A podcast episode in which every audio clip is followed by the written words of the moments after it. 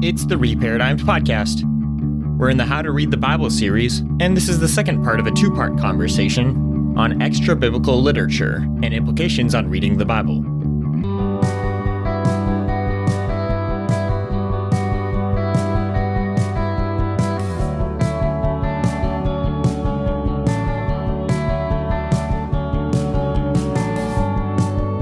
So, Matt, why don't you give us a case study reading or being familiar with extra biblical literature outside the Bible, ancient Near Eastern literature, can be helpful for understanding some biblical theology that is found within the Bible? So, when you look at this, I'm going to call this a Second Temple Jewish period. So, this is basically the Jewish people, when they come back into the land under Ezra and Nehemiah, they're able to rebuild this temple. But most of this time, this Second Temple period, is not covered by biblical history. So you've got kind of this 400 years, people will call it, of, they'll call it of silence. It was certainly not a silent time. Mm, It's silent from kind of a Protestant biblical perspective. from a, a Protestant canon perspective. exactly. Okay. Yeah. We don't consider the writings from this time biblical, but they very much fill in a lot of the history and the background, the context to the New Testament. So when Jesus shows up, when the other New Testament authors are writing, they're all writing with this history, the writings of this, you know, this silent period in mind. So studying this can be really, really helpful for us to understand what's going on in the New Testament. Mhm. So one of the things we see when we look at the writings of this Second Temple period uh, are a lot of writings about sin. I guess not surprisingly. You've got people who are back in their homeland, but in a lot of ways still see themselves as in exile Mhm. because they aren't in control. They're still waiting for God to come and do something. So they write a lot about, well, why is the world the way it is? Why aren't things the way they're supposed to be? And they're thinking about, okay, sin and its effects in the world. One of the stories that they focus on and look a lot at is a story that's based in Genesis 6. So I'm going to read Genesis 6, 1 through 6 here, and then talk about kind of the Second Temple Jewish understanding of this story. Yeah. So Genesis 6. When human beings began to increase in number on the earth, and daughters were born to them, the sons of God saw that the daughters of humans were beautiful, and they married any of them they chose. Then the Lord said, My spirit will not contend with humans forever, for they are mortal. Their days will be a 120 years. The Nephilim were on the earth in those days, and also afterward. When the sons of God went to the daughters of humans and had children by them, they were the heroes of old, men of renown. The Lord saw how great the wickedness of the human race had become on the earth, and that every inclination of the thoughts of the human heart was only evil all the time. The Lord regretted that he had made human beings on the earth, and his heart was deeply troubled. So the Lord said, I will wipe from the face of the earth the human race I have created, and with them the animals, the birds, and the creatures that move along the ground, for I regret that I have made them. Hmm. So if you've encountered this story in an evangelical church, there's a few different theories you might have come across. What we see in the Second Temple period is that people were pretty much in agreement what this story is about. Hmm. There's a lot of other writings that kind of fill in more of this context. You know, this story is not real specific about what's going on. You're left with a lot of questions about who are these sons of God? What are the Nephilim? Mhm. What was going on here? This is very much, you, talk about genres we're not familiar with. Yeah. This is writing to a genre that we are not familiar with. Mhm. So we're not intuitively able to know what's going on here. But they write a lot of other books and literature kind of filling in the story around this story. One of the more famous ones is Enoch. This is a book that Christians and Jewish people have had a lot of interesting interaction with. Um, but I think it's really, really helpful for us to understand the ideas around sin and what's going on coming into the New Testament. Enoch fills in this story around Genesis 6 um, and gives a lot more details. So in the Enoch story, angels, which he also calls watchers, so these are angelic beings in heaven, see that the human women are beautiful and want to marry them and have children. So these angels, now led by an angel named Shemihaza, uh, it's a group of about 200 of them. They come down to earth at Mount Hermon. This is a mountain about 80 miles north of Jerusalem to marry human women and to have children. So you've got these hybrid children. Their fathers are angels. Their mothers are humans. So these are like these human angel hybrid offspring. They grow up to become violent giants. These, Like Goliath? uh, yes, but maybe even bigger to start off with. That's, th- there's another rabbit hole for okay. So these giants and their watcher parents spread evil and violence throughout the whole world, big time, in all these different ways. And actually, Enoch and these other writings that talk about the story go into like really specific detail about the types of evil that get spread. Mm. It's quite interesting. In response to this spreading of violence and humanity throughout the world, God sends four archangels to come down to earth to bind these watchers, the angels, beneath the earth until the final judgment when they would be cast into lake of fire. Let me guess. Michael, Gabriel. I don't know the other two. Uh, I don't recall if Gabriel's in there. There's like Raphael, Michael's got to be. Michael's one of them. I actually don't remember if they're even named in the Oh, Enoch okay. story. That's a good question. We should go find out. So he sends these four archangels down to bind these angels that did all this naughty stuff for the day of judgment when they'd be thrown into the lake of fire. These violent giants that they birthed were basically forced to become violent against one another. Mm. Um, and upon their deaths, so the deaths of these kind of human hybrid giant offspring, the evil spirits that were in them, because they're half spirit, half Yeah. human, so the, the human part dies, but the spirit part is now bound to the earth. And these spirits that are bound to earth, they come to torment humanity and basically end up becoming what we know of as demons. Oh, I was gonna say if this is like such a big problem, if this you know this angelic copulation with human women is such a big problem and such a cause for human evil, I was gonna be like, well, how did these giants survive the flood?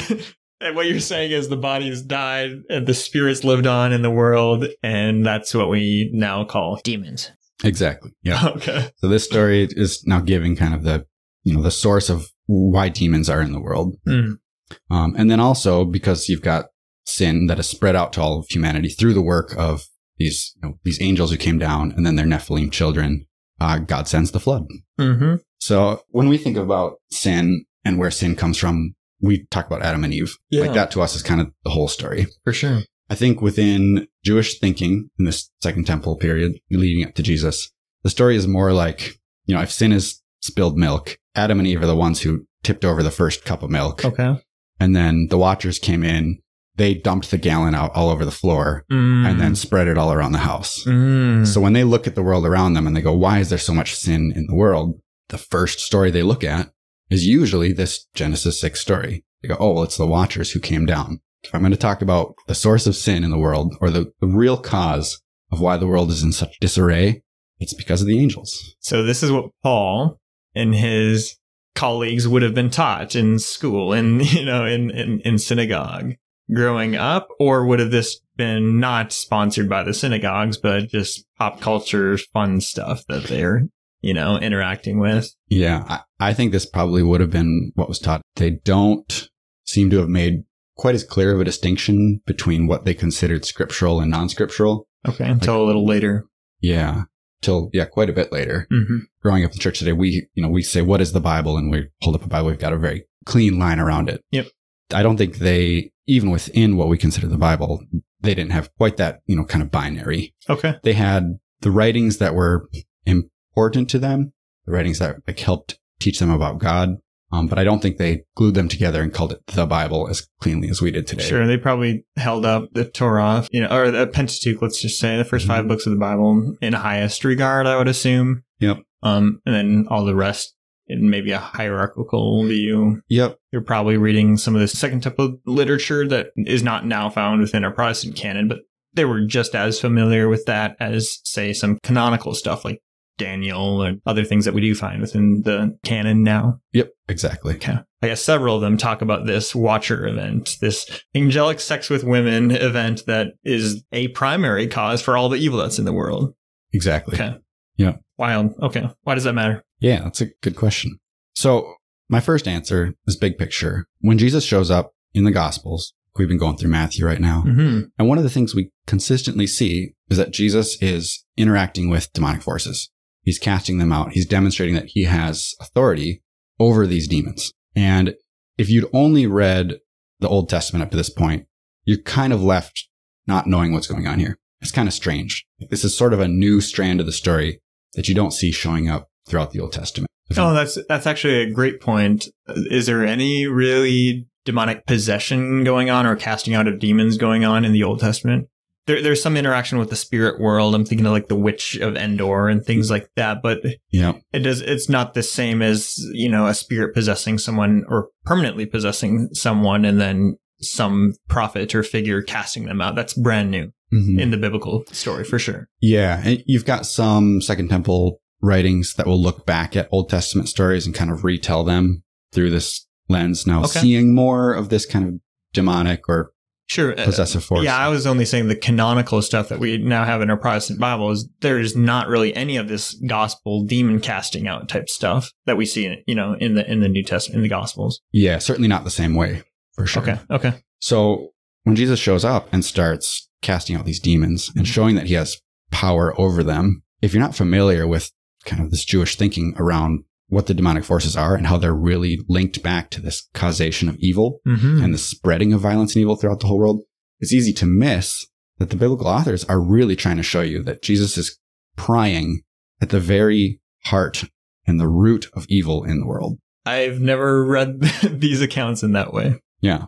Yeah. So you see, like in the same breath, you'll see Jesus is healing and he's casting out demons And he's forgiving sin. and he's forgiving sin. Wow, yeah, you're right. Yeah. We, we tend to think of all of these as like really distinct categories and we're left trying to like, okay, I need a demonology that explains something. Sure. I need like some understanding of health and sickness and how this ties in. And then a separate category for sin. I, I Mhm. think for the Jewish readers, this is all linked together. This is the sin and violence that came from, or at least largely from, these angels who came down and left these demons. This is why we have death, disease, and overall this just problem of sin in the world. this spilled milk world that's rotting and stinking. Okay, nothing bothers me. Just ask like my family. Nothing bothers me more than the smell of old milk on carpet or fabric. Yep. It just it is the worst smell on the planet to me. so now now I'm just envisioning the entire flat earth snow globe planet soaked in old milk that's been sitting there for like a couple thousand of years or whatever Yep. however long since these watchers came down and, and did this. Uh, so I'm just thinking the whole planet just stinking Yes. and having a residue of this. And what you're saying is that Jesus is stepping onto the scene and the gospel writers are intentionally being like, yeah, he is confronting this stench, this residue from these demons that have been left on earth and continue to corrupt it and pollute it and destroy people's lives. Exactly. Yeah. Wow. Jesus is coming to deal with sin at its very root. He's going to come take care of it. Mm-hmm. So you see this cosmic, this just big time work of Jesus through this lens, Mm-hmm. where I think without the Second Temple writings and appreciation of what the demonic forces represent and where they're from, it's really easy to miss. This is a good example of where we could have some understanding of what's going on, just maybe not a full understanding of what's going on without being familiar with this literature that's outside the Bible. So I, I'm pretty unfamiliar with the inter- intertestamental literature. I'm pretty unfamiliar with this whole motif that you've been describing. But when I read the Gospels, I still get a sense of like Jesus is a authoritative figure that has authority over all things seen and unseen. I get that idea Mm-hmm. and and so I can kind of understand a lot of what the biblical text is doing and what it's trying to teach me, but it's certainly not a full understanding. And having this story in the background fleshes out even more, I guess, that that sense of Jesus' authority and also his mission to heal the world. I didn't see his casting out of demons as anything but a power play and obviously compassion on the people that are affected for sure you know but I, saw that more of an authority claim or a power play and it is certainly that but you're saying it's more than that and it's got more cosmic significance and it's fulfilling the end of this story that's been told Mhm. by the jews for a very long time at that point Yep, for sure.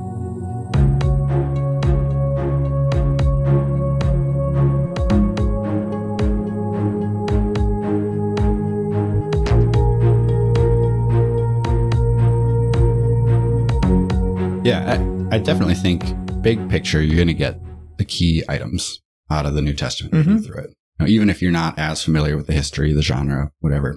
Where I think this can really get you into trouble is if you start going into specific passages and trying to draw very specific meaning out of them, and you're doing so without proper understanding of this. devoid of the context. Yeah, you could just start, you could have some ungrounded ideas for what that means.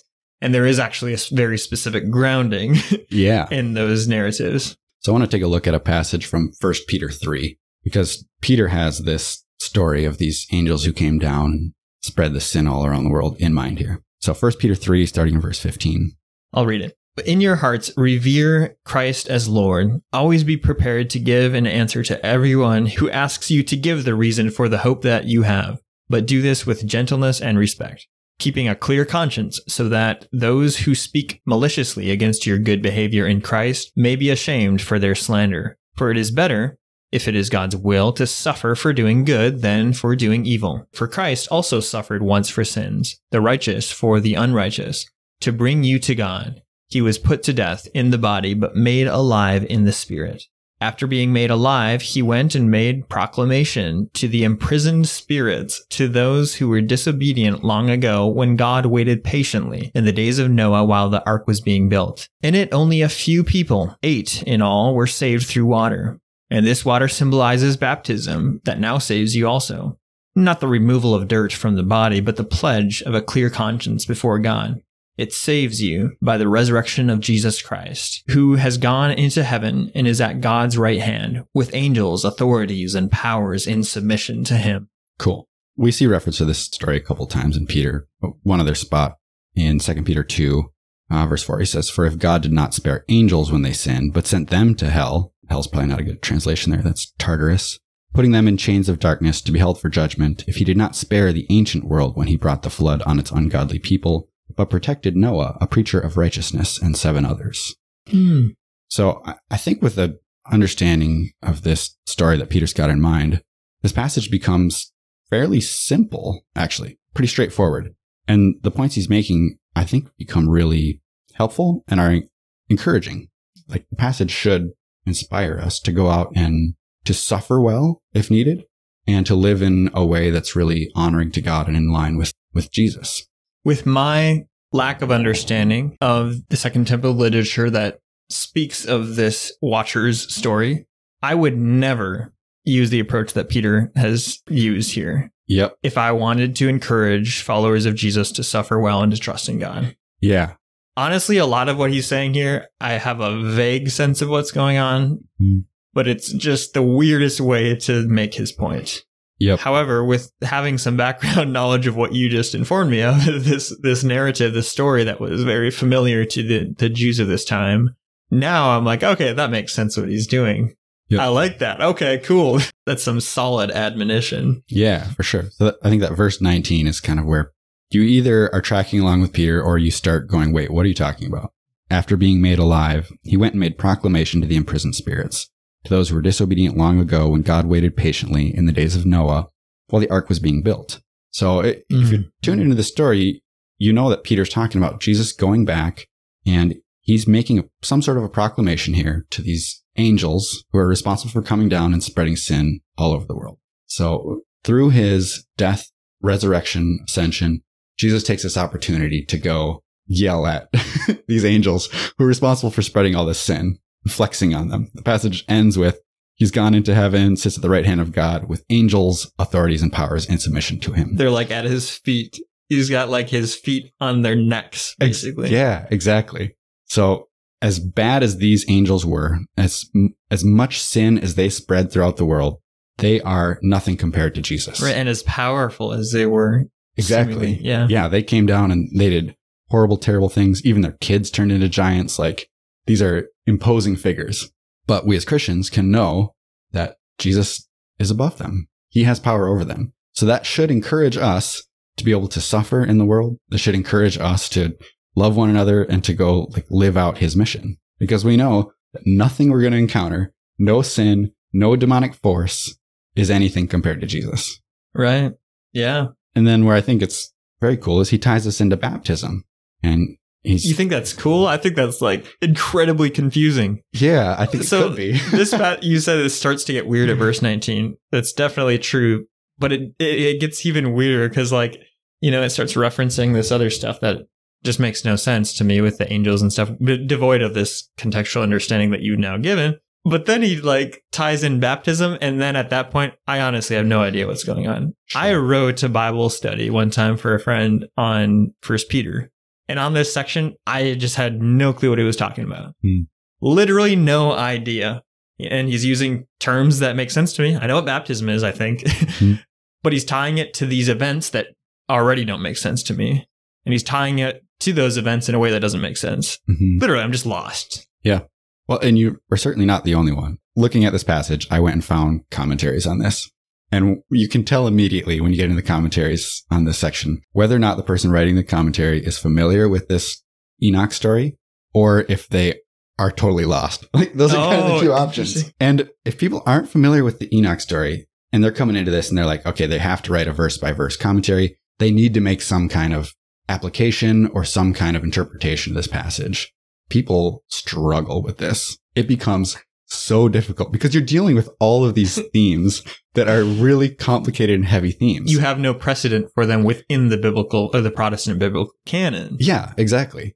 And they'll typically come into this and these like disembodied spirits that Jesus goes and makes proclamation to. They'll almost always assume that these are human spirits. Hmm. So they're starting off with this strange assumption that So, these are disembodied humans that are imprisoned under the earth. So then So peop- hell's at the center of the earth. Maybe something. Okay. Yeah. So you're left, people are having to make all of these interpretive moves to either kind of explain away what Peter's doing, or they have to kind of dive into it and be like, okay, well, I guess God took a group of spirits and has held them for judgment since the time of Noah. And then he went and made some kind of a proclamation to them. Some people will say this is like a restorative proclamation, like this is good news for them. Some people will say, no, this is a judgment proclamation. And then after all this, they're having to come up with some sort of explanation for how this is tied to baptism. I've never I've never seen this passage read at a baptismal service. No. And then after all of this, they're left having to explain somehow how all of this working together is supposed to encourage us to go out and suffer well. Not working for me. No, it seriously, go find commentaries on this passage because I read some. it's like, yeah, it's, it's almost uncomfortable to see people trying to explain away what Peter's doing here. looks like what I would do if I was trying to write a commentary on things that I didn't know what what it was talking about. Yeah. I'm sure. good at coming up with words, dude, but they're not going to make any sense. Yeah. If all you've got is like a system of theology built only on the Bible and you're trying to fit this into this system without understanding this extra biblical context that Peter's working into, you're going to be lost. Mhm. Martin Hengel, famous German scholar, used to tell his students that those who know only the Bible do not really know the Bible. Hmm. And I think a passage like this makes that very clear, Mhm. where if all you ever studied was the Bible, even if you knew the Bible front to back incredibly well, you'd still be lost on passages like this because the Bible is speaking into ideas that come from outside the Bible. Mhm. Yeah, and that's just necessarily the case if the, if the meaning of the text of the Bible is located within the let's just say original author recipient interaction, not within our own brains. Exactly. Yep. Yep. So it is what it is. We just got to get with it, I think, right? Yep. Yeah. I think if we're going to hold the Bible to a really high standard and we're going to say that it's God's truth for us, God's wisdom, we learn about God through this, then we should, I think, be excited to go study extra biblical context and to seek ways that that can help us better understand the Bible because it's worth it. Absolutely. Absolutely. Yeah.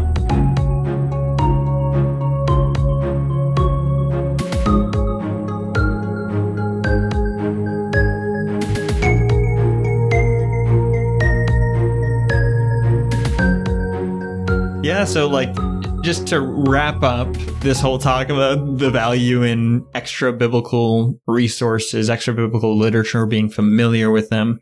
We we've referenced them a lot, but just to say out loud, like what are the extra biblical pieces of literature that we're talking about?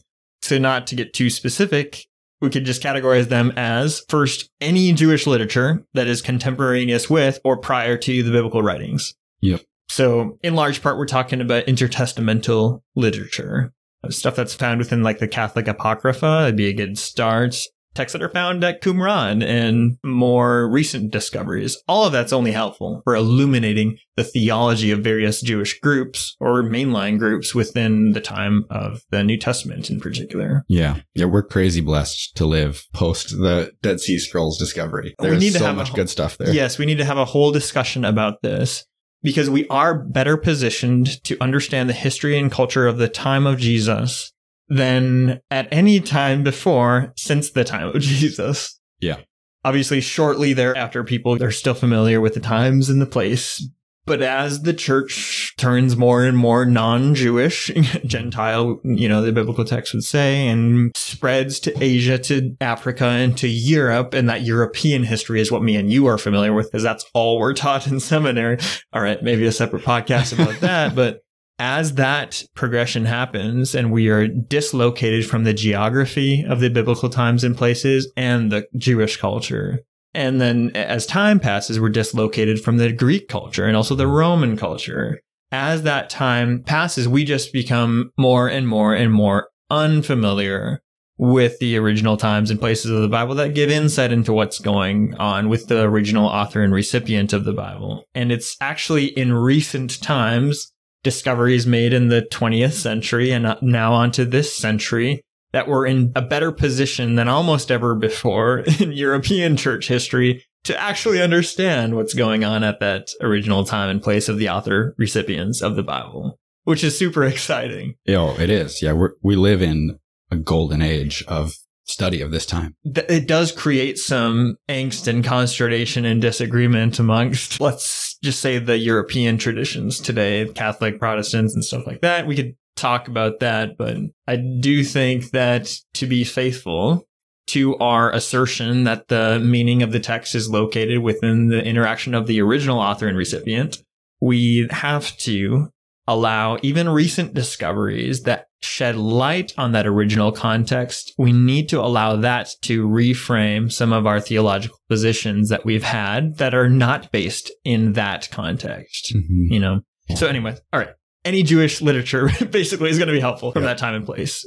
And then other ancient Near Eastern writings that are, like I said, contemporaneous with or prior to the biblical writings would include like Egyptian texts, Hittite texts, Sumerian texts, Babylonian texts, Assyrian texts. Uh, those would be more helpful for the Old Testament. And then for the New Testament, Greek texts, Roman texts are going to be very insightful into what's going on with, with the New Testament writings, what's going on in the background there.